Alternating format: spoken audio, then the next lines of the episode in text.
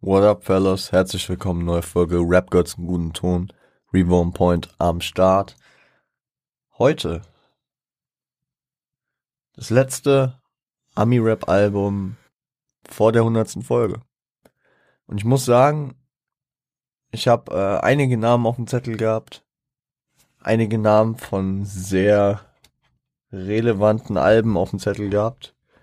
Und äh, irgendwann fiel es mir wie Schuppen von den Augen ich habe an Leute gedacht, wie ähm, Basta Rhymes, wie Nelly, wie Big Daddy Kane,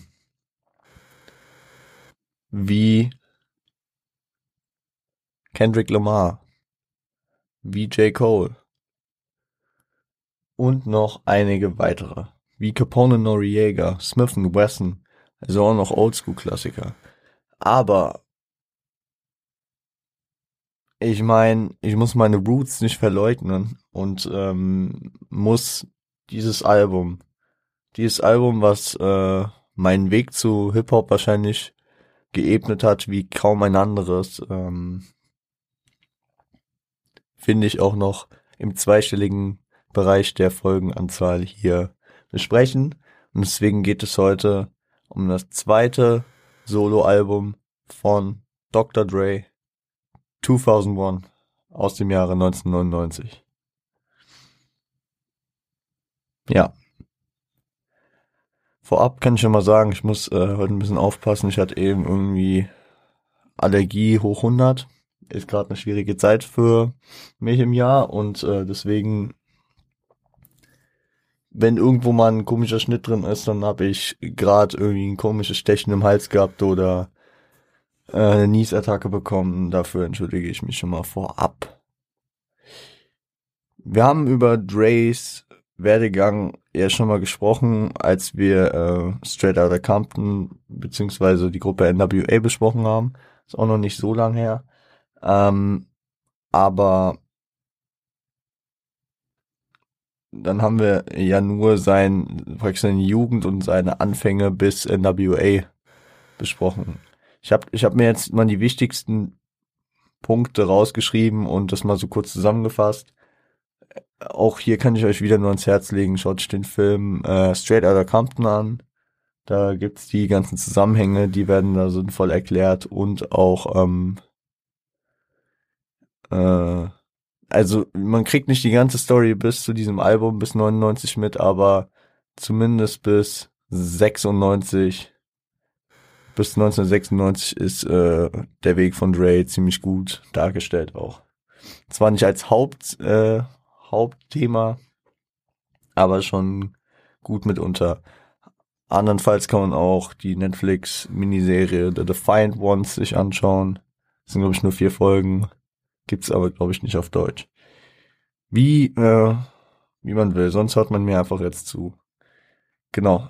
1991 löste sich NWA ähm, auf, beziehungsweise verstritt sich Dr. Dre mit Easy E. Ice Cube war ja schon vorher ähm, seinen eigenen Weg gegangen. Wer den Film gesehen hat, weiß auch warum. Es gab, sag ich mal, vertragstechnische Gründe mit Ruthless Records, also dem Label von Easy E, äh, und äh, den Künstlern, die nicht ganz zufrieden waren.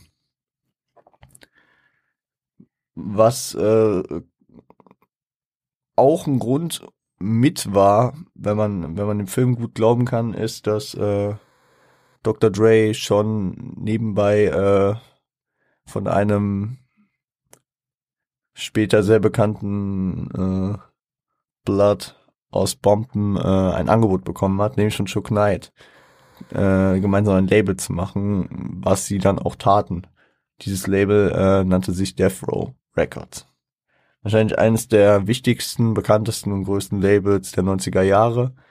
Ähm, und Dr. Dre sollte als das, also zum einen als Mitgründer, aber auch als, ähm, ich finde diesen Begriff immer so komisch, als Flaggschiff oder als äh, also als das Aushängeschild von Death Row Dean. Funktioniert auch erstmal so. 1992 droppt er sein äh, Solo-Debüt The Chronic. Ähm, betrieb auch gute Akquise, äh, lernte über Warren G, seinen kleinen Stiefbruder, meine ich, Stiefbruder, ja, äh, aber auch, ich sag mal, akkreditierten Rapper, ähm, Snoop Dogg kennen. Und über Snoop Dogg dann natürlich auch Dog Pound. Die letzten Endes Warren G nicht, aber ähm, Dog Pound, also Dastiliger und Corrupt sowohl ähm, als auch äh, Snoop Dogg dann bei Death Row landeten. Und dieses Album von Dr. Dre, The Chronic, setzte neue Styles an der West Coast und etablierte diesen, G-Funk-Vibe, der, der, äh, der ein Jahr später dann auch äh, nochmal deutlicher etabliert wurde. Auf seinem Album brachte er Leute wie Snoop Dogg, Daz, Corrupt, RBX, Lady of Rage, Nate Dogg und Jewel, äh, sag ich mal, an die Öffentlichkeit. Danach arbeitete er an dem an der Produktion des Solo-Debüt-Albums von äh, Snoop Dogg, Doggy Style. Das erste Album, was wir in diesem Podcast jemals besprochen hatten damals. Um, Alter, die erste Folge, stimmt. Ähm, mit Nadja damals. Und äh, das erste war, war dieses Album äh, ging praktisch äh, als erstes Album auf eins, das ein Debütalbum war. Okay, ganz komisch ausgedrückt. Ich bin noch nicht warm, Leute, ihr wisst es. Ähm, spätestens da war G-Funk ganz groß. Kleiner Zeitsprung, 1995, ähm, als Tupac aus dem Knast gesigned wurde und bei Death Row unterschrieb, ähm, fingen die beiden mit der Zusammenarbeit an. Wahrscheinlich Tupacs kommerziell größter Erfolg äh, zu dem Zeitpunkt ähm, und auch äh, Dr. Dre's, sag ich mal, Reinkarnation äh, mit California Love. Bis heute ein absoluter Banger, kam raus ähm, und nebenbei produzierten sie halt eins der kommerziell auch erfolgreichsten Alben aller Zeiten äh, in der Hip-Hop-Szene, nämlich All Eyes on Me. Das äh, Doppelalbum, was Tupacs viertes Album und letztes äh, sein sollte, was er lebend veröffentlichte. Mit Bangern wie Tour of America's Most Wanted, Ambitions as a Rider, All Eyes on Me, Only God Can Judge Me. Ja, und viel, viel mehr. Gleichzeitig bahnte sich äh, eine, eine, eine Reunion von NWA an, die äh, nicht ganz so funktionierte, da Easy E ähm, ja, der Easy E's äh, HIV-Erkrankung sich äh, deutlichst verschlimmerte und äh, dass er auch im März 1995 verstarb. Im Film ist es noch so harmonisch dargestellt, dass ähm, sowohl Cube und äh, Cube und Easy als auch Dre und Easy ihre Streitigkeiten beilegten und äh, dass sie am Ende als Freunde auseinandergingen. Ja, gehen wir vielleicht später nochmal drauf ein. Im März 1996 trennte sich Dre dann von Death Row, weil äh, unter anderem wahrscheinlich, weil er die, das Verhalten und die Handlungen von Shook Knight nicht mehr so okay fand, weil Shook Knight jetzt nicht unbedingt der angenehmste Zeitgenosse war, der immer nur, sag ich mal, rechtens gehandelt hat. Und ähm, das markiert auch den Ende von Straight Outta Compton, dem Film. Äh, was dabei noch interessant ist, ist, dass Dre das anscheinend so wichtig war, dass er zum Beispiel die Rechte an The Chronic hinterließ, was in meinem, oh Leute, ich bin echt noch nicht fit, sorry, was ähm, für mein Gespür ähm, auch der Grund war, warum The Chronic lange nicht im Streaming vorhanden war und erst äh, 2020 28 Jahre nach äh, Release äh, im Streaming erschien. Und kann gut sein, dass es da irgendwelche rechtlichen Dinger gab, dass da irgendwas mit Death Row nochmal war, dass die Rechte dann nochmal aufgesplittet wurden und es letzten Endes dem Streaming hinzugefügt wurde. Daraufhin gründete er Aftermath, ähm,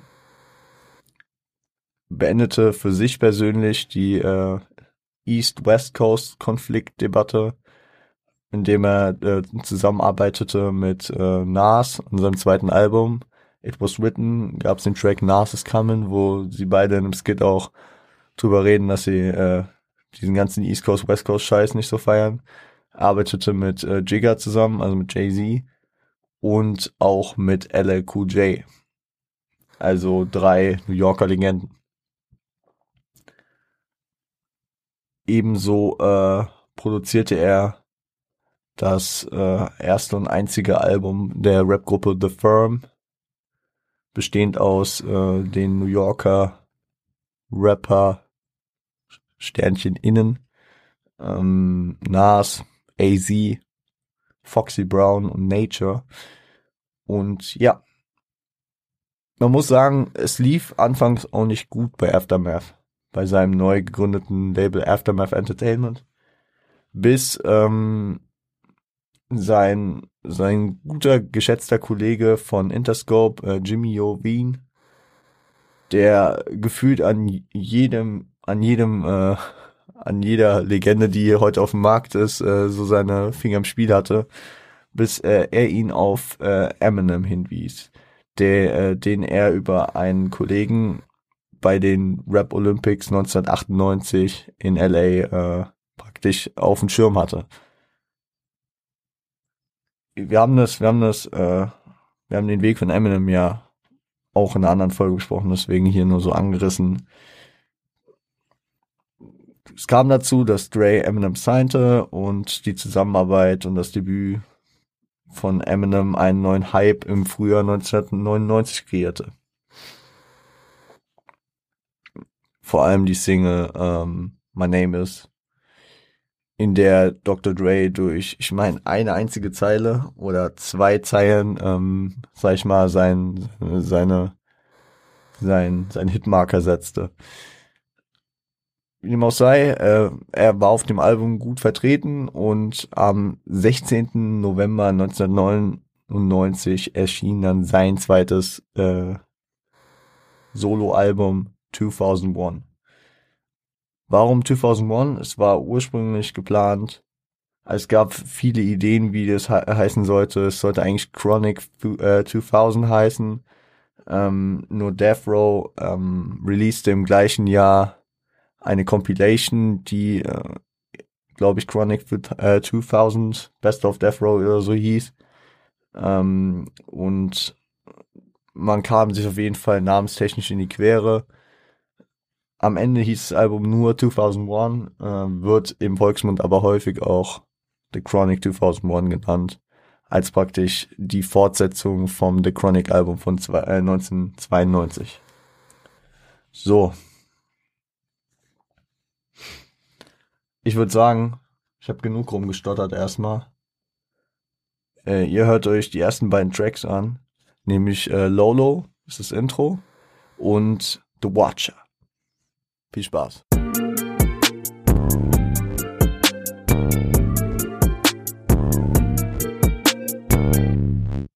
So, Lolo. Ähm, ist selten gefühlt, dass ein äh, Intro beziehungsweise sogar ein Skit noch äh, dazu äh, Features äh, mit sich trägt. In diesem Fall Corrupt, Exhibit und Big Trade D. Ähm, produziert ist das Ganze von Mel Mann und Dr. Dre. Und ich finde allein den ersten Sound, den man hört, interessant und nice. Gibt einem Throwbacks, finde ich. Ich meine, ich äh, schaue momentan nicht so viele Filme, aber vor allem meiner Kindheit und frühen Jugend habe ich sehr viel Filme geschaut und ähm, der THX Sound äh, dürfte dadurch jedem irgendwie bekannt sein so ein bisschen. Ähm, gibt einem, gibt dann irgendwie schon so den Vibe, so okay, das Album fängt an, dieser, dieser Sound kommt, suggeriert einem so das Gefühl, das Album ist wie ein Film aufgebaut, was Dre auch in einem Interview mal sagte. Äh, ja, beginnt damit, dass äh, Trey D und X sich ähm, zu begegnen scheinen und sich begrüßen. Aber gerade als es praktisch passiert und sie sich gerade begrüßt haben, taucht Ray mit einem krassen Auto auf und man hört ihn im Hintergrund bumpen und sie feiern ihn dafür ab, feiern seine Felgen, feiern diesen krassen Style und wie auch immer. Und es äh, endet damit, dass äh, man im Outro Corrupt äh, hört, wie er Dre begrüßt. Ja. Und da ist ein ganz cleaner Übergang und ihr wisst, ich liebe das, wenn dieser Übergang vom Intro, was meistens auch kein richtiger Track ist, zum ersten richtigen Track so gnadenlos ist, dass ähm, ja keine Millisekunde gefühlt Platz zwischen dem äh, zwischen dem Satz von Corrupt ist und dem Anfang von dem Beat von The Watcher. Mag ich, gibt einem immer so das Gefühl, es ist ein nahtloses Ding, es gehört alles zusammen und es gibt mir immer so diesen Vibe, yo, es ist ein Album, du schaffelst das nicht, du machst es von vorne an, hörst dir das ganze Ding durch mit Skits und was auch immer. Fühle ich. Und wenn wir schon bei The Watcher sind, äh, featuring äh, Nocturnal und Eminem, produziert auch von Dre und Mel Mann. Und ja, da sind wir schon bei einem der ersten legendären Tracks, mit denen ich wirklich aufgewachsen bin. Dre beginnt mit seiner Beobachtung des Wandels der Szene und der Straße, so Leute von damals, die sich hocharbeiten, äh, wer weg ist, wer äh, am Start geblieben ist.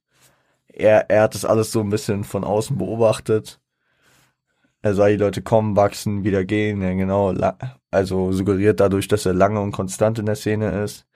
Verlor Freunde und Geld, wahrscheinlich auch Freunde durch Geld. Ähm, man verliert aber Freunde auch durch die Szene, durch Verbindungen, durch was auch immer passiert, durch Missverständnisse. Ich meine, das ist in Dre's äh, Vergangenheit häufiger passiert, egal ob mit Easy, mit Cube oder auch mit Park dann später. Man munkelt auch mit Snoop, aber darüber reden wir noch. Hm. Betont die Parallelen dessen überall auf der Welt.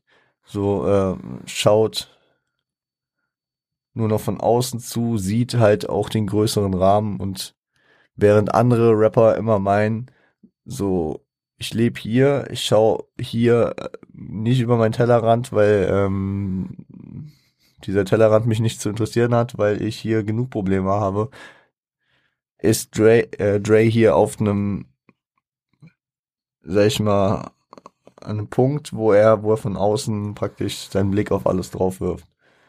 Was natürlich auch zum äh, Titel des Tracks ähm, passt. The Watcher, der Zuschauer, ja hat genug mitgemischt, hat jetzt schon eine krasse Legacy. Ich meine, der Mann ist, äh, ich glaube, 34, als dieses Album erscheint und ist trotzdem wahrscheinlich einer der krassen Produzenten und wichtigsten Persönlichkeiten, den diese Szene je hatte. Ähm, und wenn man, wenn man einfach 22 Jahre später im Jahre äh, 2021 da nochmal drauf schaut, ist es halt nochmal krasser. So schauen wir einfach nur drauf, was er seit der, dem Zeitpunkt gemacht hat. Er hat aus Eminem nicht nur so einen weißen Chart gemacht, der äh, ein bisschen erfolgreich ist, sondern wahrscheinlich den kommerziell erfolgreichsten Rapper aller Zeiten. Er hat äh, mit The Game die West Coast zeitweise wieder zurückgebracht und äh, mit G-Unit, sag ich mal, seine Beteiligung gehabt. Er hat generell dieses große Lab äh, Labelkonstrukt von Aftermath über Shady, über G-Unit Records dieses äh, Ding ins Rollen gebracht und er hat, ähm, sag ich mal, auch in der in der New School sein sein seinen Fuß in der Tür, indem er Leute wie Kendrick groß gemacht. Also nicht unbedingt groß, aber ähm, er, er, er hat mit denen zusammengearbeitet, er versteht es, er ist äh, immer noch dabei und macht seinen Scheiß. Ist, ist wirklich, ja, ja, ist immer noch relevant, was äh, viele aus der damaligen Zeit und aus der damaligen Zeit meine ich jetzt nicht aus den 90ern, sondern aus den 80ern, wo er ja ursprünglich her ist, ähm, nicht geschafft haben. Wenn man mal drüber nachdenkt. Also, wenn ich jetzt über die Legenden von damals nachdenke, dann ist ein Dr. Dre wahrscheinlich am polarisierendsten bis heute. Und damit will ich absolut nicht den äh, die Achievements und die Wichtigkeit von einem KRS One, von einem LLQJ oder von einem äh, Curtis Blow schmälern, aber oder von einem Big Daddy Kane oder von einem Rakim oder was.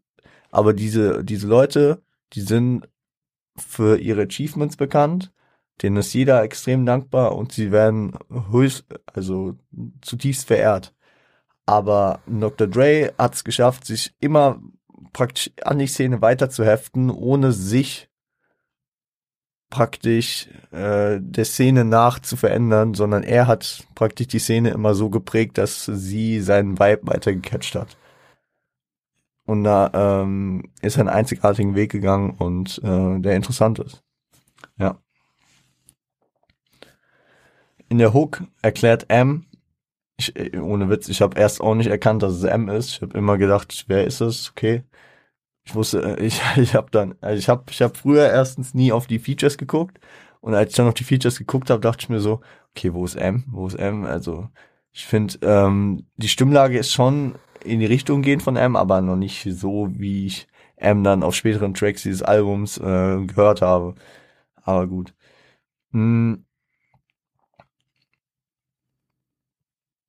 Ja, äh, also M geht in der Hook praktisch darauf ein, dass sich überall alles ändert, dass Leute so tun, als würden sie ihn nicht mehr kennen. Klar, sieben Jahre äh, kein Album gebracht schon. Irgendwie, äh, man, man, man erweckt den Anschein, man wirft äh, nichts mehr für einen ab. Also hat man auch nichts mehr mit dem zu tun, ne? Aber trotzdem hat The Watcher, der Zuschauende, überall seine Verbindungen und Informanten leg dich nicht mit ihm an, weil er hat immer noch genug Connections, genug Leute, die äh, ihn von früher kennen und äh, sag ich mal immer noch genug für ihn tun. Im zweiten Part geht Dre auf jeden Fall darauf ein, weg weggezogen zu sein äh, aus der Gegend, ähm, was er damit begründet, äh, dass Leute ihn tot sehen wollen. Ich gehe mal davon aus, dass es ziemlich viel mit Chuck Knight zu tun hat und seinem nach seiner Trennung mit Death Row. Ähm, man hat in verschiedensten Situationen und in verschiedenen Geschichten immer wieder gehört, wie skrupellos und brutal und gewissenlos äh, Shook Knight gewesen sein soll. Und ich sag, also ich sag das jetzt nicht, äh, weil, weil er tot sei, nein, aber weil er, ich glaube, jetzt lebenslänglich im Knast sitzt oder 30 Jahre oder so, weil er bei der Filmpremiere von Straight Outta Compton, glaube ich, jemanden totgefahren hat. So, come on, bro what the fuck? Also, ähm, ich kann mir gut vorstellen, dass du, wenn du dann äh, mit diesem Mann äh, aufhörst, das Brot zu brechen, dir gut Sorgen machen musst. Also, wenn die Ereignisse des Films stimmen, hat er ja auch Easy E, einen der äh, krassesten Gangster äh, der 80er Jahre, auch, äh, sag ich mal, mehrfach äh, unangenehm besucht und zu Unterschriften gezwungen, die äh, wo sich Easy wahrscheinlich hat äh, nicht mit Kaffee, äh, und einem Stück Kuchen hat überreden lassen. Ja. Im zweiten Part geht er darauf, äh, ich bin lost, der Zeile verrutscht. Äh, an, andere würden äh, das gleiche machen, das sagt er auch so. Und dann geht er, geht er, finde ich, auf eine sehr ehrenwerte Zeile, die ähm, gleichzeitig Respekt, aber auch so ein bisschen Kritik äußert, finde ich. Uh, I ain't the fuck how much Tupac in you you got. Ain't no bitch neither. It's either my life or your life. and I ain't leaving. I like breathing. Also, gehen wir erstmal auf den ersten Part ein, weil das meine ich mit dieser Kritik. Also, ich bin kein Fuck. Wie viel Park hast du in dir? Also, er sagt von sich, ich bin nicht so wie Park, der sich ja immer als Fuck betitelt hat. Ähm, wie viel äh, Tupac hast du in dir? Und damit geht er, glaube ich, äh, drauf ein, dass er zum einen diese Bewunderung für diese Dedication, für diese Scheiß drauf, äh, äh, diese Veranlagung von Park hat, sich für jeden einzusetzen, immer an seinen Gerechtigkeitsglauben zu denken. Zum Beispiel diese Situation, dass er, dass er aus seiner Limousine rausgeht und äh, da auf die Zivilpolizisten schießt obwohl er, glaube ich, da schon auf Bewährung war und dafür in den Knast geht. Oder nie äh, seine Fresse gehalten hat und immer seinem, seinem äh, Gerechtigkeitsempfinden nachgegangen ist. Was natürlich auch in seiner Erziehung äh, liegt, äh, was seine Mutter ihm gut beigebracht hat. Wo, wofür Park wahrscheinlich auch ein, äh, eine Vorbildfunktion äh, und ein äh, ein Kult um sich erschaffen hat, den kaum ein, äh, kaum ein anderer äh, in der Rap-Szene jemals ähm, von sich erschaffen hat. Und da, da steckt diese Bewunderung drin. Aber auch diese Kritik daran, dass es bei Park wahrscheinlich dann schon wieder zu leichtsinnig war. Und ich glaube nicht, dass es irgendwie eine Kritik in Richtung ist, yo, ähm, ja, schon dumm gelaufen, so, wenn man sich so wie du verhält, dann stirbt man natürlich. Und bezieht es, glaube ich, auch nicht auf die nächsten Zeilen, ähm, wo er sagt, ich bin keine Bitch, äh, wenn wenn's äh, hier hart auf hart kommt, ähm, werde ich auch nicht gehen, weil, also werde ich, werde ich mich auch nicht ergeben, ich, äh, weil ich mag es zu leben. Ich mag es zu atmen, sagt er, ja, aber kommt ja aufs Gleiche hinaus. Ähm, ich glaube, das ist kein Diss an Park. Wird er nicht machen, weil er auf diesem Album allen die Hände reicht und ich glaube auch ähm, mit Park so seinen Frieden hat. Ich glaube, ich glaube aber äh, schon, dass es äh, so diese Kritik an dieser überhöhten Überschätzung, Selbstüberschätzung von Park ist und äh, schon fast eher so ein Trauermove, so ey, fuck, wa wa warum musste er so immer sein, dass es ihn so dann am Ende getroffen hat, wenn ihr versteht, was ich meine. Ja. Im dritten Part thematisiert er äh, das Vorgehen auf der Straße, die Spannung mit den Cops, äh, vergre äh, vergleicht das mit äh, Sklav Sklaverei und wie und die Cops haben Angst, Leute in Fesseln zu legen und ziehen deswegen direkt Waffen und natürlich ist es halt auch so, man, also auf beiden Seiten. Ich muss immer ganz aufpassen, was ich hier sage. Weil, ähm, natürlich verstehe ich auf der einen Seite den Grundgedanken objektiv von Polizisten, die Angst haben, in Compton jemanden festnehmen zu wollen. Weil der könnte eine Waffe haben, auf der anderen Straßenseite könnte es jemandem nicht gefallen, der eine Waffe trägt und deswegen zu überreagieren, weil am Ende geht es doch ums, ums eigene Leben. Aber natürlich schwingt äh, häufig auch dieser unangenehme Fakt äh, bei der amerikanischen Polizei mit, äh, mit diesen Rassismus-Vorfällen, äh, die besonders auch in Compton viel, viel vorkommen und vorkamen. Weswegen äh, so beide Seiten der Medaille sehr verständlich sind äh, neue Ära von Leuten auf der Straße thematisiert er auch, fühlt, äh, also fühlt den von sich geebneten Weg auch nicht äh, genug gewürdigt. So, fella, we started this gangster shit. And this the motherfucking thanks I get. Also, wir haben diesen Gangster-Scheiß hier begonnen. Und das ist der Dank dafür. So. Aber besinnt sich am Ende so auf seine auf seine Beobachterperspektive und genießt seinen Status nach der Devise so, das Leben ist zu schön, um äh, Negativität ranzulassen. Er kann ja eigentlich zufrieden sein und seinen Shit durchziehen. Er, er lebt ähm, glamourös und reich und ähm, hat einen Status bei genug Leuten, dass er, dass er, äh, dass er sich das auf die Fahne schreiben kann, eigentlich zufrieden mit allem sein kann. Die äh, The Watcher Adlib, die ich sehr, sehr in, äh, nice finde und sehr, sehr geil zum Beat und zum Vibe des Tracks passt, ist von äh, Nocturnal und gibt, äh, finde ich, diesen Track und die, die, dem Gedanken des Tracks auch diesen Vibe einer inneren Stimme. Das Gewissen, das immer, äh, das ihm immer zuspricht, dass er doch nur der Zuschauer ist. Ich meine, in den Parts ist er relativ explizit, redet über Sachen, die äh, ihm angekreidet werden, die er von außen beobachtet, die ihm auf den Schlips treten. Aber ähm, und zwischendurch kommt dann immer das äh, Gewissen sagt, The Watcher. So wie im Outro ja auch, I am the Watcher. So, so ich, du, wie das Gewissen von innen, was so durchdringt. So, ey, du bist nur der Zuschauer, du bist nur der Zuschauer.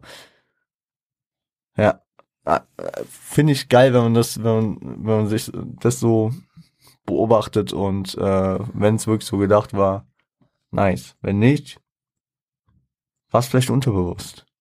Weil ich finde, es ist äh, relativ schlüssig. Gehen in den nächsten Track. Wir haben hier schon eine Menge zugesagt und ähm, im nächsten Track sagen wir etwas weniger. Viel Spaß mit Fuck You.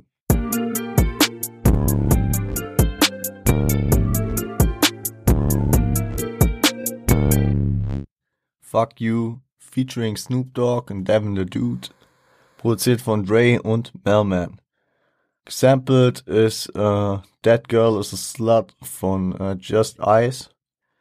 Und ja, der Track beginnt mit äh, einer Nachricht von einem Girl auf der Mailbox, die ihren Mann sehr vermisst. Was, was nicht ganz zu den Parts passt.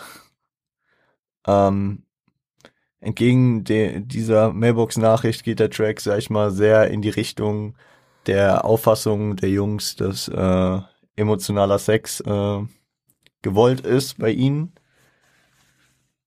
Jeder auf seine eigene Art äh, formuliert er seinen Part. Die Hook verdeutlicht den Willen nach Sex ohne beziehungstypische oder emotionale Attribute wie Küssen oder Umarmungen. Ich versuche das immer sehr förmlich und objektiv zu sagen. Ähm, ja. Dafür, für, für solche Handlungen hätten, hätte, hätte die äh, angesprochene Ho denn dann auch einen Ehemann, ne? Und entgegen dieses Gangster-Rap angehauchten Real Talk-Tracks äh, von The Watcher geht der Track eher wieder in die alte G-Funk-Schiene, was, was auf dem Album nicht unüblich ist, dass da so ein kleiner Mix äh, vorherrscht. Aber vor allem die Hook geht in diese G-Funk-Richtung. Und ähm, ja, ich habe gesagt, wir reden hier kurz darüber. In der Komposition des Albums. Nicer Übergang äh, zwischen The Watcher und dem nächsten Track, wo wir wieder viel zu lang drüber reden. Deswegen gehen wir am besten direkt weiter zu äh, Still Dre. Bis gleich.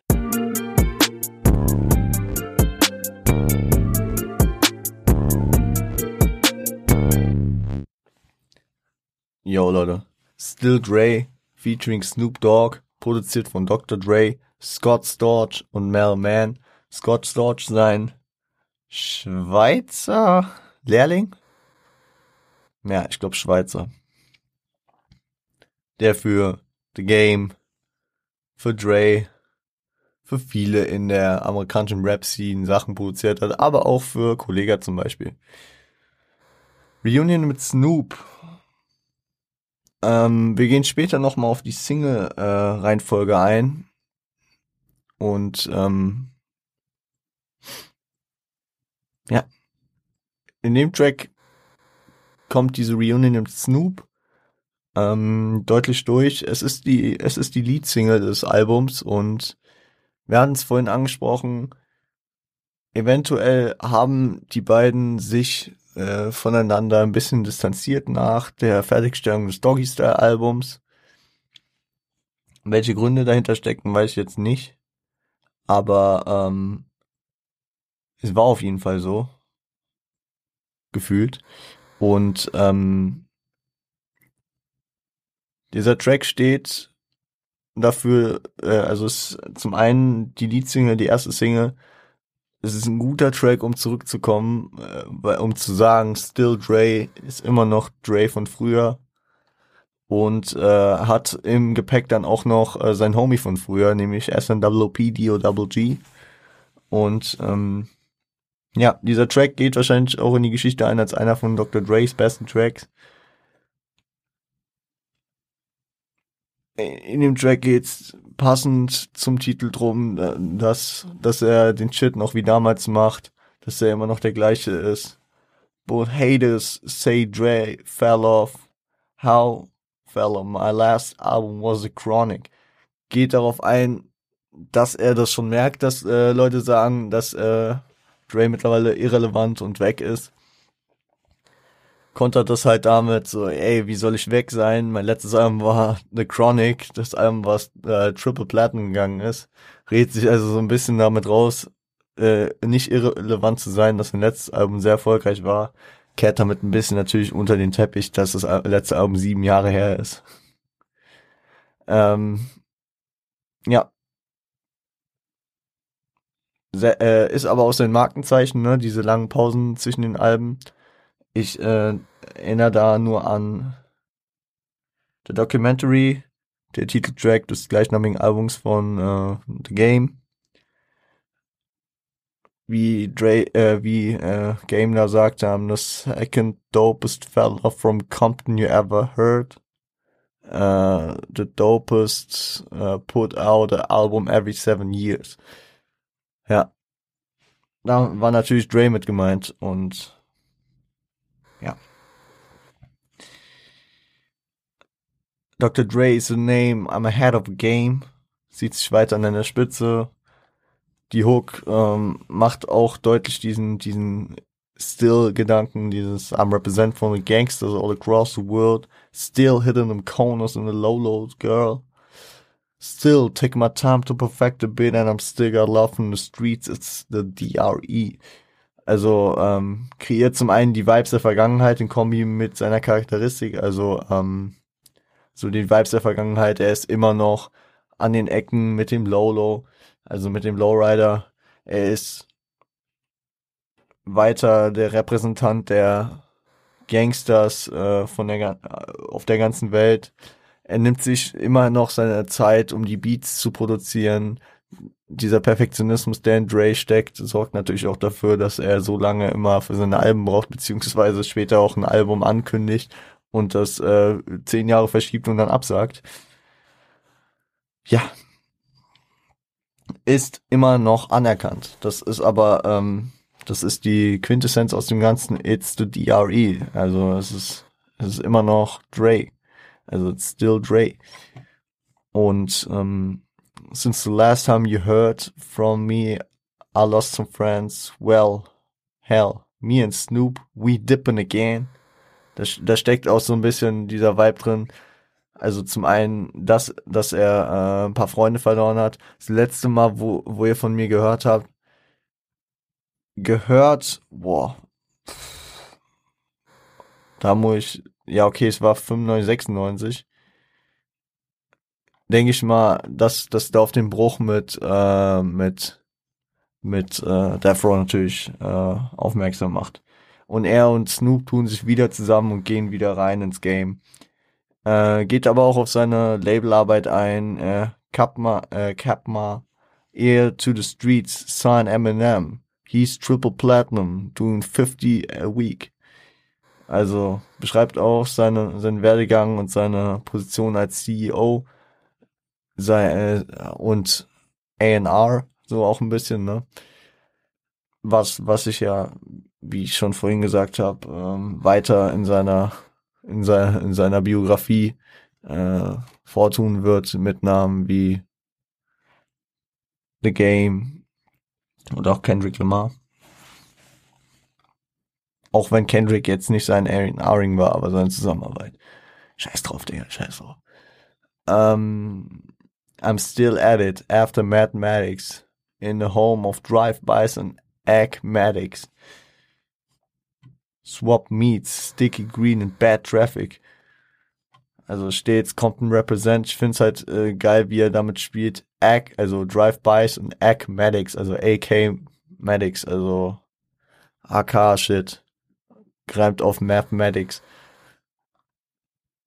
Man muss auch sagen, Dr. Dre ist äh, nicht bekannt dafür, seine Texte selbst zu schreiben und ähm, ich glaube, bei diesem Track äh, ist die, äh, die Frage der Fragen, ob der Track von, also seine Parts von Nas oder Jay-Z geschrieben waren.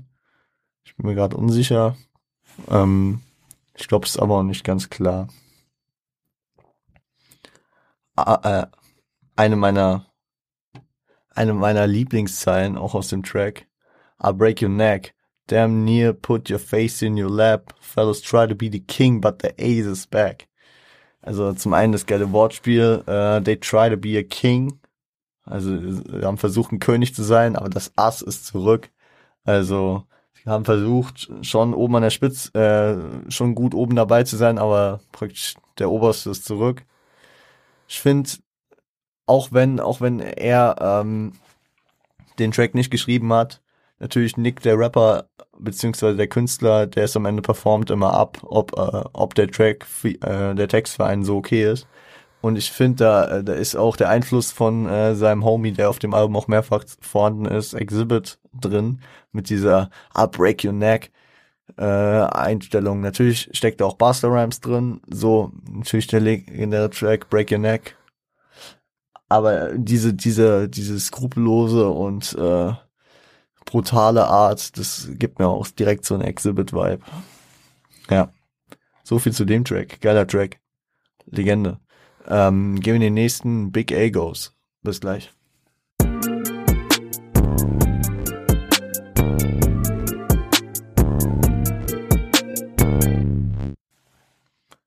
Big Egos featuring Hitman, produziert von Scott Storch, Dr. Dre und Mel Mann. Kranker Beat. Das Intro ist äh, Kommunikation per Funk zwischen einem Pilot und einem Fluglotsen. Geht um eine Landeerlaubnis auf dem Flughafen von LA.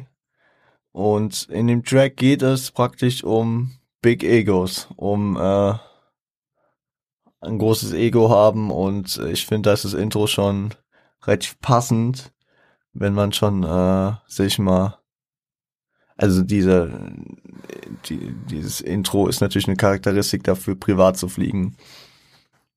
Und äh, Dre liefert dann auch einen ziemlich Gangster, Big Ego, Mafia gefühlten Part ab äh, redet über seinen Status, über fast allen, seine Unabhängigkeit von der Szene, Leute, die er groß gemacht hat, schreckt auch nicht vor Gewalt zurück, deutliche Skrupellosigkeit. Impliziert auch so ein bisschen dieses Mafia-Image, was ja der neue Shit ist seit äh, Reasonable Doubt, Nas, Escobar, Capone, Noriega. Wir haben schon mehrfach über diese, diese Wandlungen im Rap gesprochen. Ähm, I own acres, floor seats, watching Lakers, musste ich natürlich auch schmunzeln. Äh, floor seats, zum einen äh, Tra äh, Track und Tape dann auch von ASAP Ferg, aber ähm, das, dieses Thema Floor Seats, äh, also am besten noch Sidecourt, äh, Sidecourt, Courtside sitzen, äh, ist natürlich auch immer ein guter Flex und Baller-Move.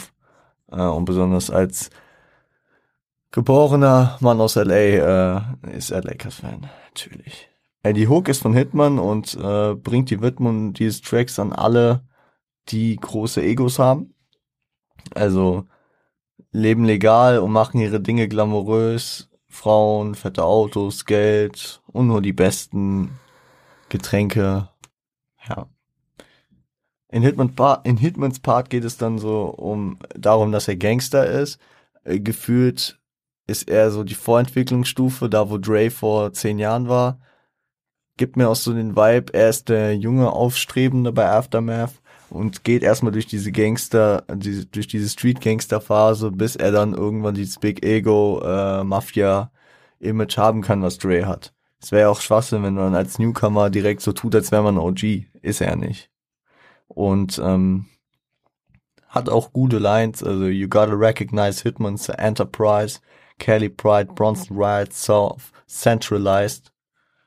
Sehr wild. Äh, also du musst anerkennen oder wiedererkennen, Hitman ist eine äh, ein Unternehmen, äh, stol stol stolzer California, äh, Bronson Rider, Soft Centralized. Soft Centralized geht so in diesen, in diese Richtung. Ähm, bin damit aufgewachsen, so mit diesem Vibe, den Dre und die ganzen Jungs aus South Central LA, South Central LA äh, etabliert haben. I'm big hit, don't confuse me with no other. About to blow, motherfucker. Äh, erklärt sich noch, in der Anmerkung auf Genius stand, äh, er hat hier seinen Namen gedroppt, äh, weil manche dachten, es wäre Park. Gut, damals noch deutlicher, dass manche Leute dachten, Park wäre nicht tot oder vielleicht auch eine, äh, eine Aufnahme eines Toten. Aber ich finde, dass Hitman auch nicht wie Park klingt. Vielleicht ein bisschen eher von von der Art, wie er redet, aber auch nein, auch nicht. Verstehe ich nicht. Also äh, ja gut. Outro parodiert äh, den Soul Track Love Don't uh, Live Here Anymore von uh, Rose Royce, ich glaube aus dem Jahr 1978 oder so. Geht wieder auf eine Mailbox-Nachricht, wie schon Fuck You, uh, wo eine Bitch bei, ähm, bei Hitman anruft und er diesen Vergleich mit AC Green äh, stellt. AC Green, der Rekordhalter in NBA und ABA History äh, für die meisten Spiele in Folge, glaube ich und ähm, gibt so ein Vibe, so, dass diese Bitch da täglich anruft und es immer wieder bei ihm versucht äh, und er bittet doch darum, dass sie bitte damit aufhören soll. Ich finde auch die, äh, sag ich mal, diese melodische, diese melodische Komponente da im Outro ist zum einen ein guter Übergang zum nächsten Track, auf den wir gleich hingehen, ähm, aber auch weist so ein bisschen auf die Vielfältigkeit von Hitman an ich meine, er ist ein junger, aufstrebender Künstler, den Dre hier auf seinem Album äh, praktisch äh, eine Stimme gibt. Und äh, da zeigt man sich von mehreren Komponenten, mehreren Seiten. Äh, zum einen dieses Gangster-Image, zum anderen hier schon fast angelehnt an Nate Dogg, so so einen kurzen Gesangs gesampelten äh, Part, der auch angenehm rüberkommt. Finde ich wild. Und wenn wir eben schon über Nate Dogg gesprochen haben, gehen wir doch in den nächsten Track, wo er auf jeden Fall mitgewirkt hat. Ähm, Explosive. Viel Spaß.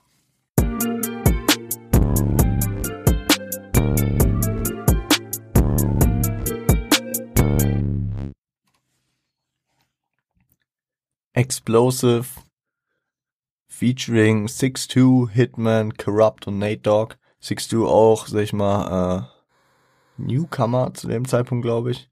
Äh, Scott Storch, Dr. Dre und Mailman haben produziert. Äh, gesampelt ist Bumpy's Lament von Soul Soulman and the Brothers. Und ähm, dieser Track ist ein typischer Dre-Move, den man auch aus NWA-Zeiten kennt. Dre ist einfach äh, auf dem Track nicht zu hören, auf seinem eigenen Soloalbum. Chillig, chillig. Ähm, er lässt, er lässt andere für sich reden, übernimmt die geile Produktion äh, mit und Dre, Dre arbeitet immer für den äh, höheren Zweck, für das ästhetische Album. Und wenn das Album und der Track abverlangt, dass er seines, äh, seiner Denkensweise nach nicht auf den Track gehört, dann äh, zieht er das eiskalt durch.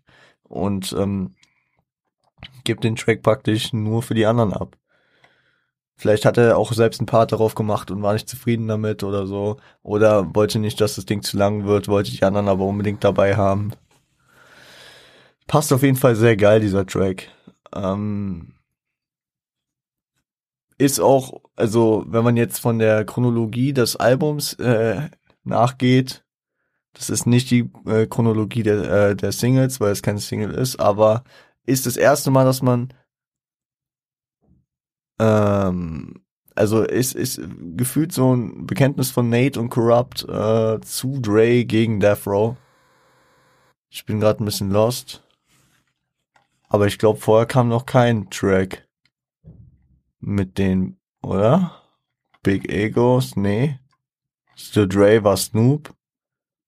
Fuck You war Snoop und Devin the Dude. The Watcher, Noc äh, Nocturnal und Eminem.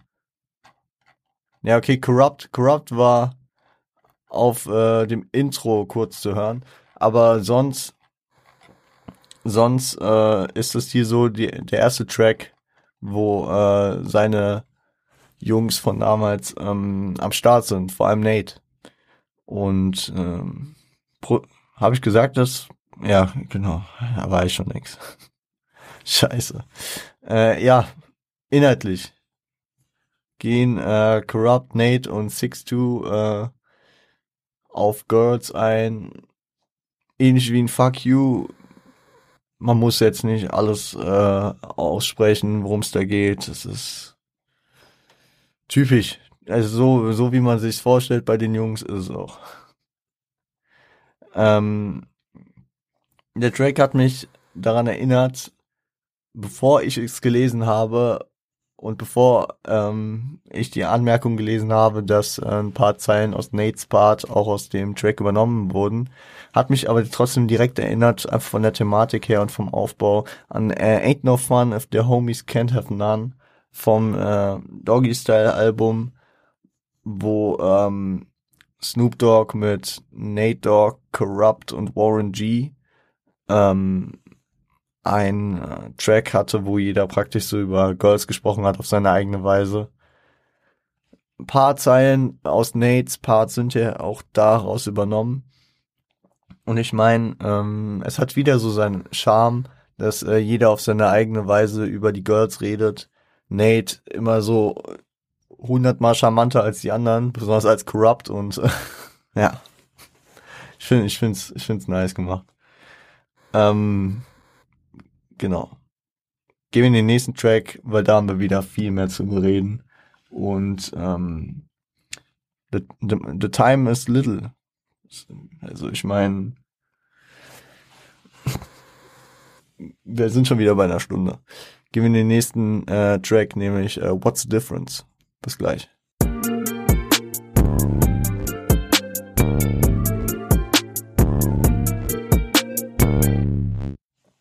What's the Difference featuring Eminem und Exhibit. Produziert von Melman und Dr. Dre.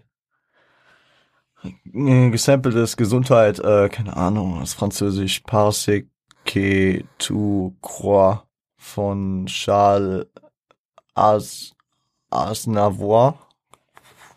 Gesundheit, keine Ahnung. Guckt selbst nach, wenn ihr wissen wollt, wie es heißt.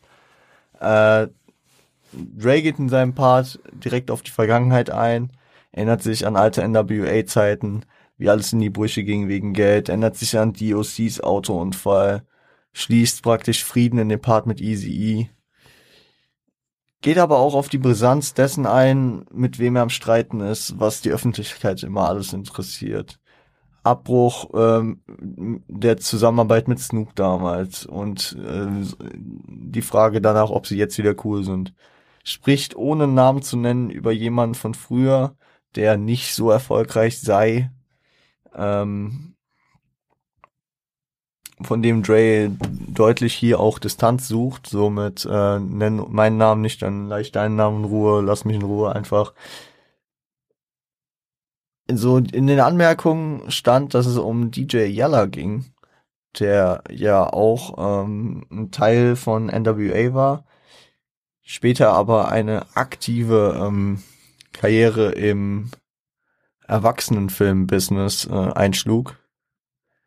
Und ich find's irgendwie komisch, weil ich habe da so ein kurzes Interview von Yalla gesehen, wo er halt so gesagt hat, ja, auch die Reunion 95, 96 damals, wo, äh, äh, also nach Easys Tod dann, das, das war alles, das war alles äh, kein NWA, das waren Snoop Tracks produziert, äh, ach, das, war, das waren Ice Cube Tracks produziert von von äh, Dr. Dre, aber es war kein NWA und es äh, war schon komische komische Ansagen so, aber im gleichen Interview erzählt er irgendwie, dass Dre äh, 2000 ihm praktisch angeboten hat, äh, mit auf die Up and Smoke Tour, auf die legendäre zu kommen wo er sich rausredete mit, nee, ich habe dafür keine Zeit, ich äh, bin in meinem Business drin. Und ähm, ja, ich schätze schon, dass irgendwie hier um ihn ging. Dass Dre vielleicht danach auch ein bisschen noch Frieden schließen wollte. Keine Ahnung. Also es ist mir ein bisschen komisch, aber äh, geht wahrscheinlich doch dann um Yella. Er, er meinte in diesem Interview auch, dass er seit 2000, äh, seit 1991 keine Musik mit Dre mehr gemacht hat, also seit Dre von äh, von Ruthless und von NWA damals weg, wegging. Uh, it ain't that I'm too big to listen to the rumors, it's just that I'm too damn big to pay attention to them. That's the difference. Also, es ist nicht so, dass ich äh, zu groß bin, um äh, die Gerüchte zu hören, aber ich bin zu groß, um äh, ihnen, ihnen äh, Aufmerksamkeit zu geben. Und endet den Part wie alle anderen in dem Track auch mit That's the Difference, das ist der Unterschied. Äh, das ist der Unterschied. Das hatte, das hatte Savage auch mal in war es Savage? Es gab irgendwo so einen Deutschrap-Track, weil ich auch, habe ich irgendwie gerade im, im Kopf irgendwie, das ist der Unterschied. Ich weiß gerade nicht, welcher Track das war. Scheiße. Aber irgendwie habe ich Savas Stimme da im Kopf. Kann, kann aber auch sein, dass irgendwer anderes war. Don't blame me for that. Aber ähm, die Quintessenz aus diesem Part ist, dass Macht und Ansehen äh, einen Unterschied machen kann. Und die Frage auf diese Antwort stell, stellt sich in der Hook, weil die Hook, die von einem äh, Künstler namens Fish äh, gerappt wurde, der ein unbekannter Künstler mutmaßlich aus NYC ist, der anscheinend schon Beteiligung an Gin and Juice hatte, aber nicht wirklich bekannt ist, ähm, hatte. Ja. Also die Frage, die sich äh, hier stellt, ist, ähm, was der Unterschied zwischen ihm als dem lyrischen Ich, also und ihn, den Beteiligten äh, an diesem Track, nämlich Dre, X und M äh, sei. Jeder antwortet mit seinem Part und ähm, ja, die Antwort von Ray ist auf jeden Fall, dass äh, Macht und Ansehen diesen Unterschied machen kann.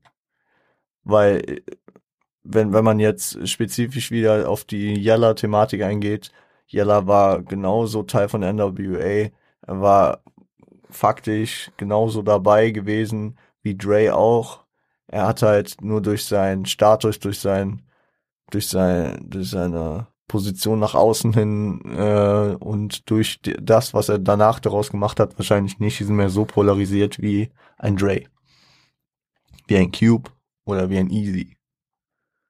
Ähnlich auch könnte man jetzt sagen äh, wie MC Ran, der jetzt, sag ich mal, solide Karriere durchgezogen hat, aber jetzt nie so diesen Blow-up hatte.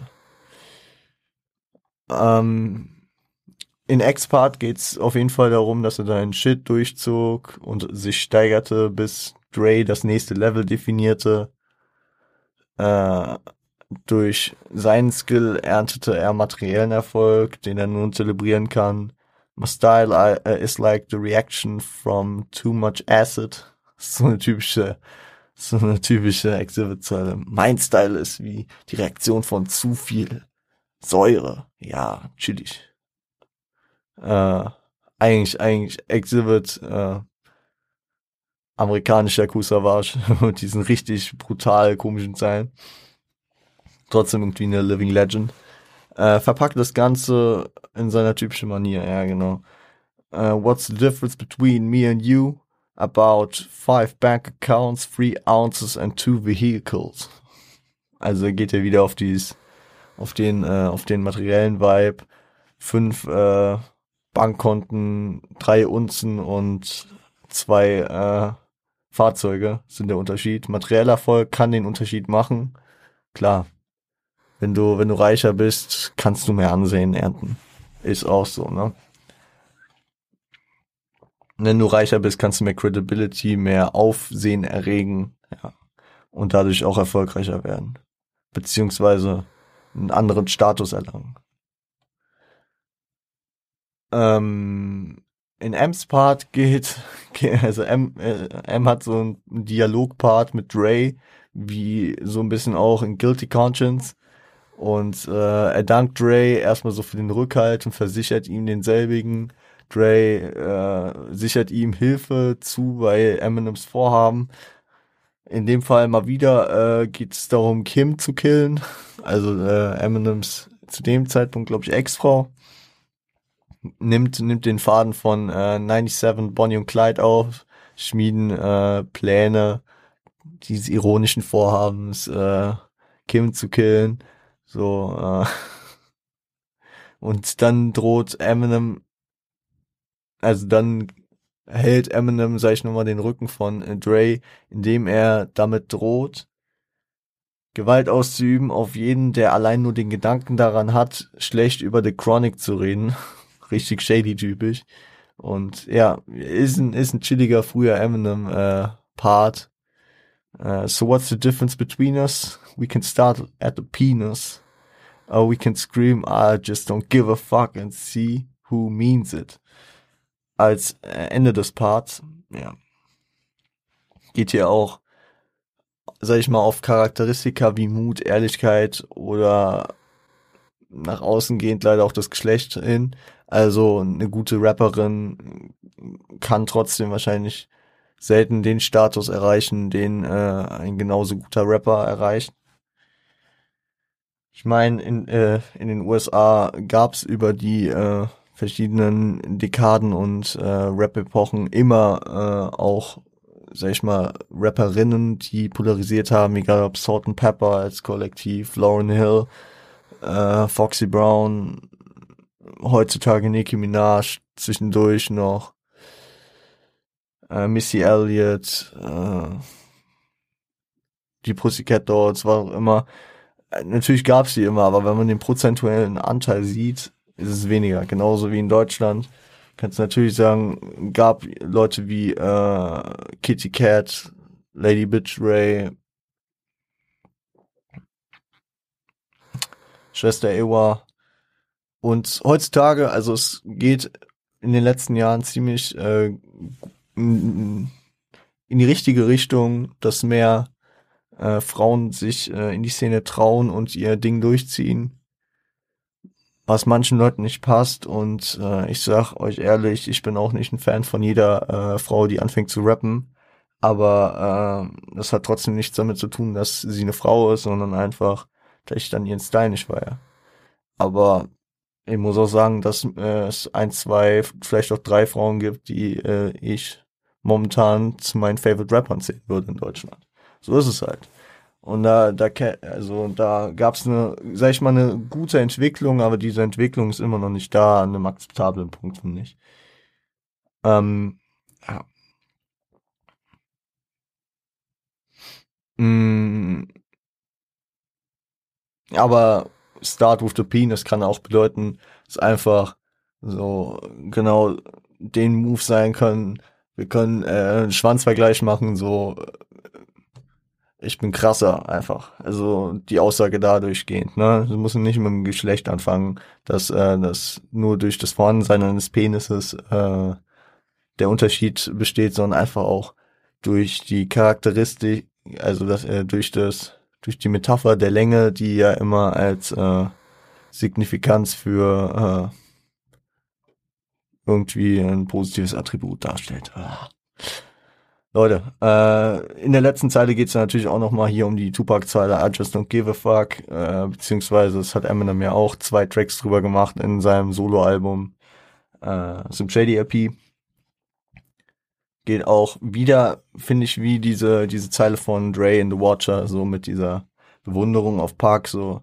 Oder wir können sagen, just don't give a fuck und gucken, wer es ernst meint, so. Und am Ende hat Park es wahrscheinlich so ernst genommen wie sonst keiner Eminem nimmt es aber auch relativ ernst und dieser, dieser Mut, diese Ehrlichkeit hinter den Aussagen, so das zu dem stehen, was man sagt, das ist dann halt auch was, was den Unterschied machen kann, diese Charakteristik.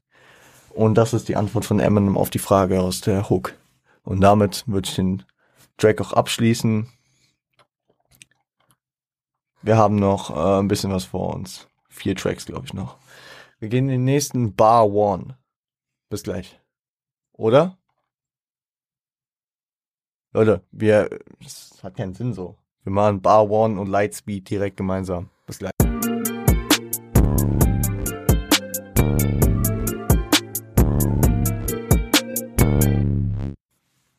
So, Bar One ist ein Skit wieder äh, featuring Eddie Griffin, Miss Broke und Tracy Nelden.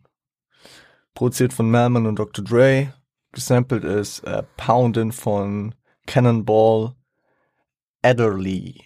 Äh, es ist ein Skit, wo zwei obvious Hoes, kann man so sagen, äh, miteinander reden, sich äh, an der Bar, deswegen auch der Bar One, äh, an der Bar ähm, bei einem ziemlich besoffenen Barkeeper Getränke bestellen.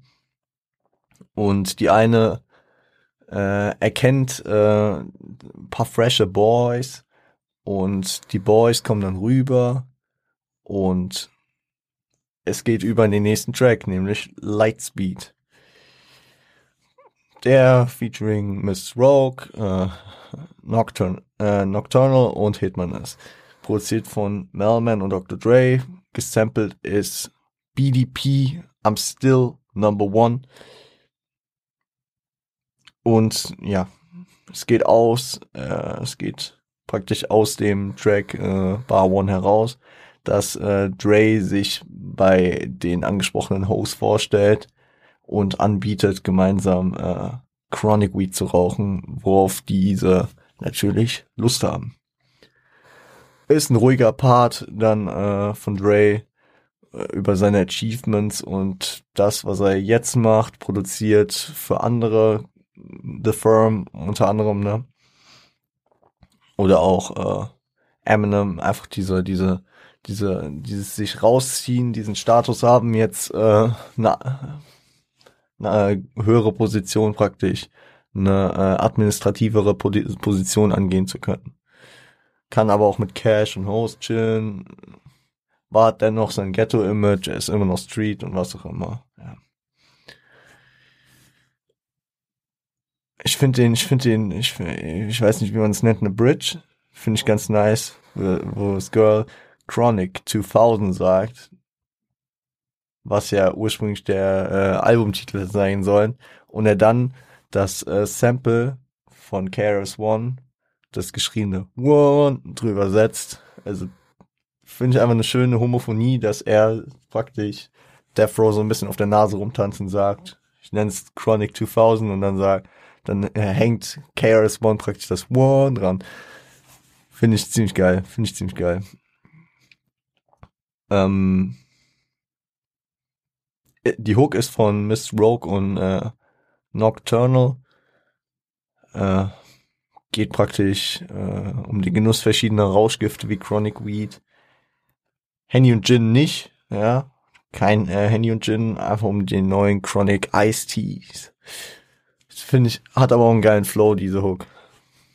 Die, ähm, dann kommt noch der Part von Hitman, der auf sein hartes Leben, auf die Gangkultur eingeht. Vergleiche mit, äh, mit dem Libanon und seiner Gegend.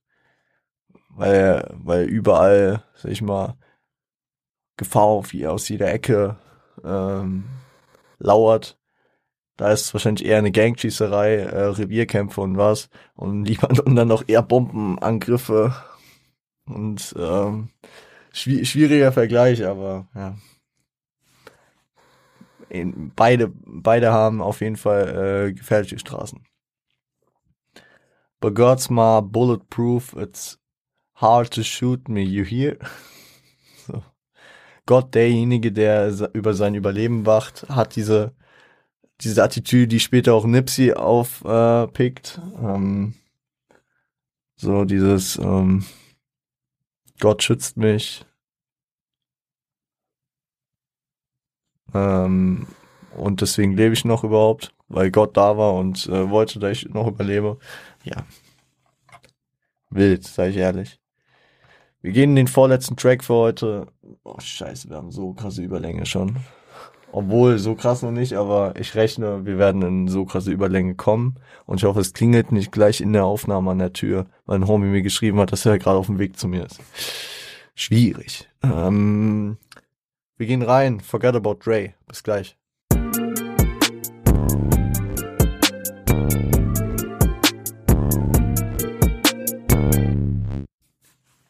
Forgot About Dre, featuring Eminem, produziert von Dr. Dre und Mailman, gesampelt My Name Is von Eminem und äh, Compton's in the House Remix von NWA. Dre redet in seinem Part, der ob, for obvious reasons äh, von äh, Eminem geschrieben wurde. Das ist ein kompletter so dieser shady Eminem Flow mit diesen kurzen abgehackten Zeilen, die Dre aber auf seine charmante eigene Weise gut umsetzt, finde ich. Dre redet über die nicht gönnenden anderen Rapper, hinterfragt den Gedanken, also die, die hinterfragen, dass, äh, dass er zurückkäme, so, macht deutlich, äh, wer die Styles etabliert hat, auf denen die ganze Rap-Szene heutzutage aufbaut. Er als NWA-Macher und Death Row Mitbegründer. Ähm, deutet auch an, dass die Hater der Grund äh, waren, weiterzumachen. Nowadays, ach so, genau. Also die Hater der Grund, dass er überhaupt wieder zurückkam, sich eigentlich in seiner CEO-Rolle administrativ zufrieden gab. Nur äh, wenn die Hater dann doch rummachen, muss er sich dann noch nochmal dran setzen und eins der legendärsten Alben aller Zeiten machen. ja. Und dann die legendäre Hook von Eminem. Oh, ich habe sie damals wie gestern, als ich das Skript geschrieben habe, versucht, wie so ein Dreijähriger nachzurappen. Man kriegt aber diesen Speed nicht drauf. Nowadays everybody wanna talk. Like they got something to say, but nothing comes out when they move the lips, just a bunch of gibberish and motherfucker act like they forgot about Dre. Ja, also heutzutage will jeder reden, als hätte er was zu sagen. Ähm, aber nichts kommt raus, wenn sie die Lippen äh, bewegen, nur eine Menge Bullshit. Äh, und die Wichser äh, verhalten sich oder äh, tun so, äh, als hätten sie Dre vergessen. Ikonische Hook und äh, stärkt auf jeden Fall Dre's Rücken, was ja aber auch irgendwie so ist, ne? So Leute, Leute fühlen sich wichtig und denken, also tun so, als wäre dieser dieser Blueprint, den Dre mit seinen verschiedenen Projekten gemacht hat, einfach nicht da gewesen. Ich meine, allein mit NWA so diese Gangster-Schiene zu etablieren. Mit äh, Chronic äh, den G-Funk zu etablieren. Mit Death Row wahrscheinlich ein, ein West Coast Ethos äh, auf, aufzubauen. Der, man könnte auch sagen, ey, Death Row wäre kein großes Thema gewesen, wenn äh, Dre äh, da nicht beteiligt gewesen wäre.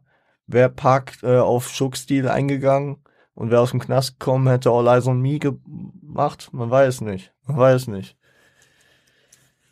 die West Coast hätte ganz anders laufen können und äh, vor allem das Gangster-Rap-Ding, man weiß halt auch nicht, ob ein Park überhaupt so politisch gerappt hätte, ähm, wenn, wenn kein NWA vorher existiert hätte. Also, man weiß nicht, ob ein Snoop Dogg jemals bekannt geworden wäre. Oder generell äh, Dog Pound. Man weiß gar nichts in die Richtung gehen. Deswegen, ja. Dre hatte mit so vielen seine Finger drin und deswegen ja. Ähm, in seinem Part stärkt M dann nochmal Dre's Rücken und bringt Stories à la Slim Shady. Irgendwelche Leute killen, auch mit Dre im Tag-Team so. Und am Ende, am Ende beweist er so das Vertrauen, was er in Dre setzt, so. Sorry dog, but I've been crazy. There's no way you can save me. It's okay, go with him, Haley. Und das ist wirklich ein Vertrauen, was er hier äußert, was er sonst vorher und nachher in keiner Situation, wo ich das Gefühl hatte, dass er das jemandem äh, geopfert hat. Dass er, dass er sagt, ist okay, Haley, geh mit ihm. So diesen, diesen Vibe davon, so, wenn ich irgendwie nicht bin, vertraue ich dir mein Kind an. Und Haley ist für ihn ja das Ein und Alles. Ich meine, er hat ja Rules Leben beendet, dadurch, äh, dass er nur einmal über Haley, also dass er einmal nur Haleys Namen gesagt hat. Er hat MGK äh, seine Karriere nachhaltig äh, geschadet dadurch, ähm, dass er zehn Jahre vorher gefühlt mal was über Haley gesagt hat. Deswegen, ähm, das ist ein großes Vertrauensding. Und ich meine, Eminem, der ich will jetzt nicht zu viel auf Eminem eingehen, aber der sehr, der sehr viel mit Vertrauensproblemen aufgewachsen ist, durch seine Mutter, die ihn ja äh, nachhaltig geschadet haben soll. Ich halte es immer noch im, äh, im äh, Konjunktiv und durch seine Frau ihn betrogen hat. Wo hatte er denn bitte diesen Rückhalt? Und dass er Dre diesen Rückhalt, äh, praktisch, dass er bei Dre diesen Rückhalt findet, ist, glaube ich, auch ein sehr großer Freundschaftsmove. Und äh, da steckt eine große Dankbarkeit hinter.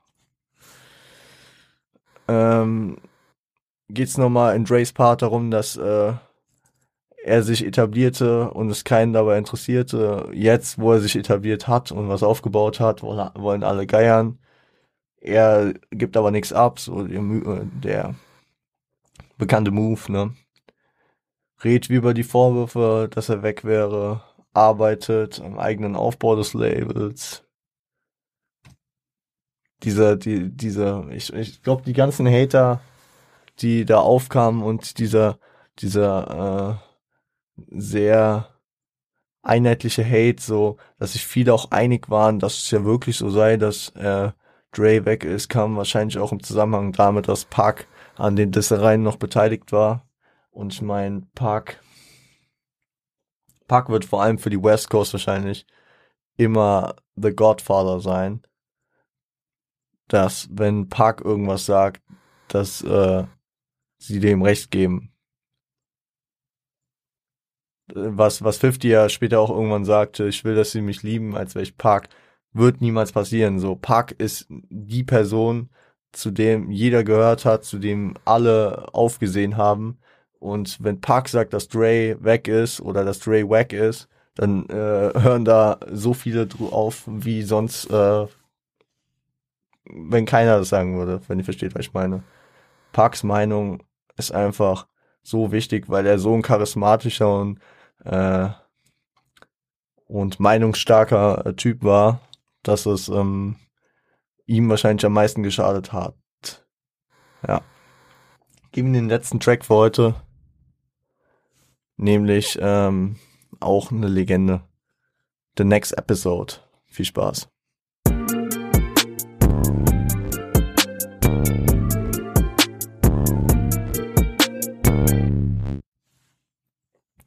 The Next Episode featuring Snoop Dogg, Nate Dogg und Corrupt Dr. Dre und Melman haben produziert. Melman, ich denke immer an die Giraffe von Madagaskar. Melman.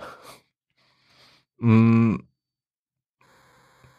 Gesampelt ist Nothing But a G-Tang von Dre featuring Snoop und äh, The Edge von David McCollum. Und jetzt gehen wir mal auf die Single-Reihenfolge ein.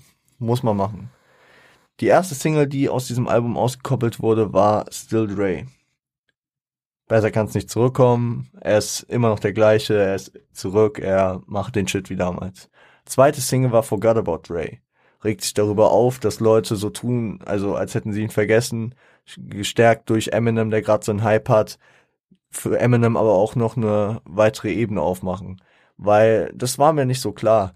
Wenn man darüber nachdenkt, warum Marshall Mathers LP erfolgreicher war als ein Shady LP, auch wenn Dr. Dre einen weißen Boy aus Detroit signed, ist es nicht äh, ein Garant dafür, dass jeder etablierte Rap-Hörer sagt, okay, ich äh, kaufe mir das Album, hör's mir an. Aber dadurch, dass Eminem hier auf äh, 2001 seine, seine Appearances hatte und äh, sich praktisch dann bei diesen Leuten beweisen konnte, hatte er mit äh, Marshall Mathers LP dann äh, nochmal eine andere Stufe, äh, weil die Leute dann mehr gehypt waren. Also besonders die, die Hörerschaft von Dre nochmal mehr. Und deswegen, Forget About Dre, Eminem, der hier ähm, deutlich ähm, Dre's Status, den er immer noch in sich hat, ähm, festigt. Die dritte Single ist dann The Next Episode gewesen, wo wir haben es eben gesagt, Snoop Dogg, Nate Dogg und Corrupt drauf sind. Also fast komplett, fast die komplette ähm, DPGC Gruppe. DPGC, Dog Pound Gangster Crip Gruppe.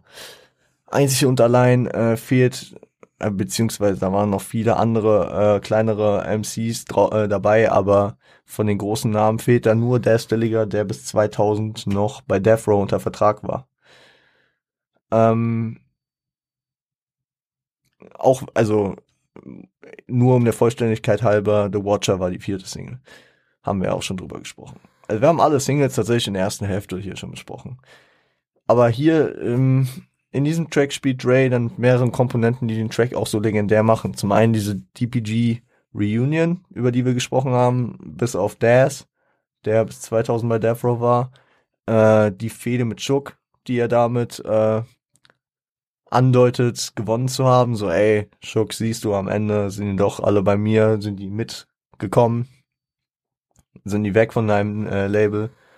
Bestätigung seiner Entscheidung, ich habe alles richtig gemacht, ich bin da weggegangen und am Ende ähm, haben meine Freunde den Weg zu mir zurückgefunden und das Aufweisen dessen, dass äh, das Geld am Ende sie getrennt hatte, so oder dass Vertragsgründe sie getrennt haben, weil am Ende Death Row zerbricht, sie kommen am Ende zu ihrem Freund Dre zurück. Hm. Zweiter Punkt ist auf jeden Fall die Anknüpfung an seine bis dato bekannteste Hook von äh, Nothing But G-Tang, wo also er, er catcht praktisch den bekanntesten Solo-Track mit Feature zwar, aber Solo-Track an sich äh, auf aus seinem Erfolgsalbum und äh, macht daraus praktisch eine Single, um zu zeigen, yo, ich bin noch wie damals. Sieben Jahre sind drum, aber ich bin trotzdem wieder hier.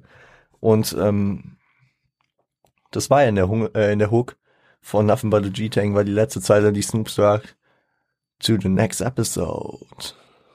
So, und da, da, da, da geht es, da geht es hier, da geht es hier praktisch weiter.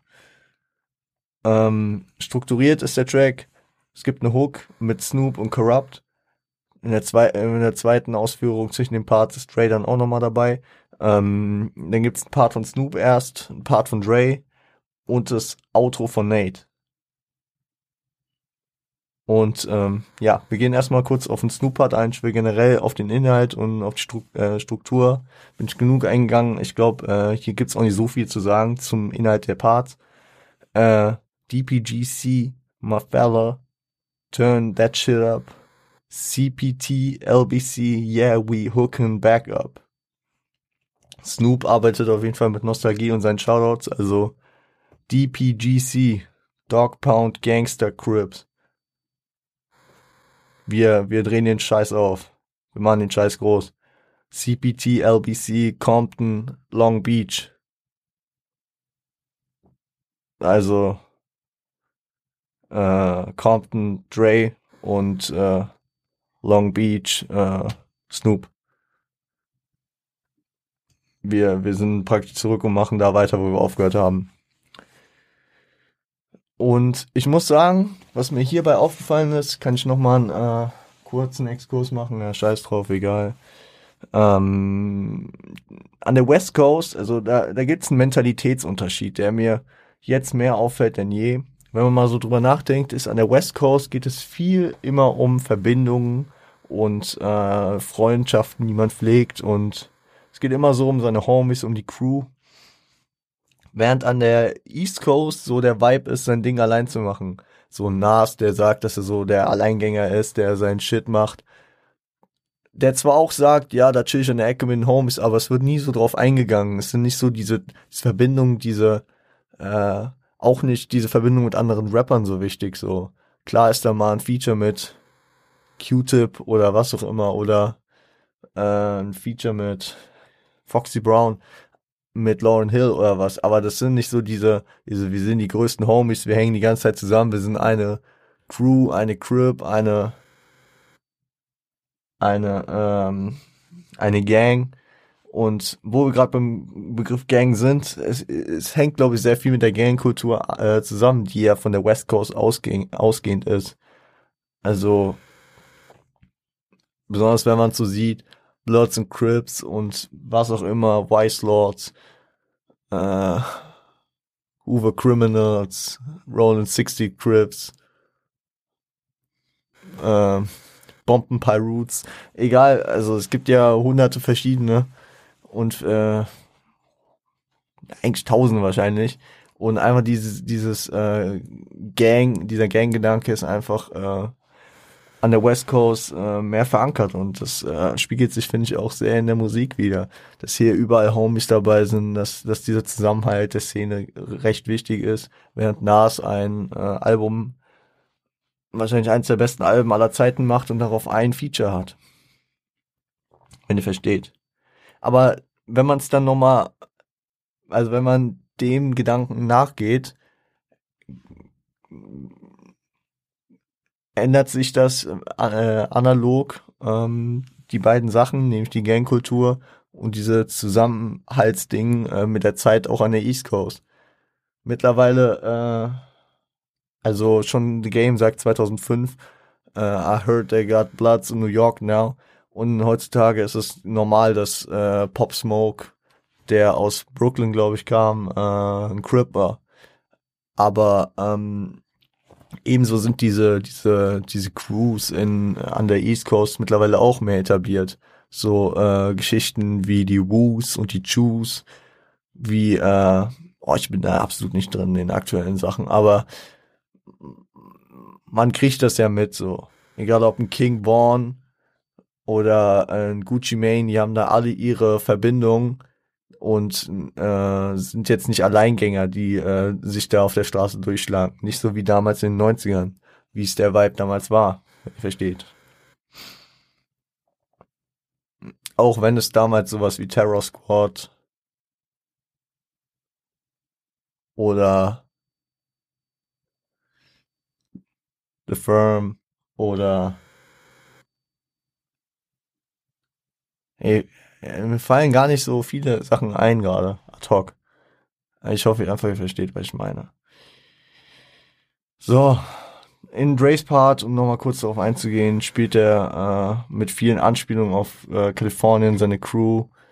Ähm, Habe ich mir noch ein bisschen was rauszitiert. You know, I'm mobbing with the D-O-Double-G. Straight off the fucking streets of CPT. Straight äh, off The Fucking Streets of CPT, Straight Outta Compton gefühlt, ne? Nur ein bisschen umformuliert.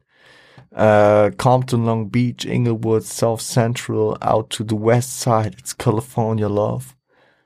Verschiedene äh, Bezirke, Stadtteile von LA natürlich hier mit Compton, Long Beach und Inglewood, Gegenden in äh, im LA County, äh, South Central zur West Side, California Love, natürlich der Volkstrack damals als Feature mit Park.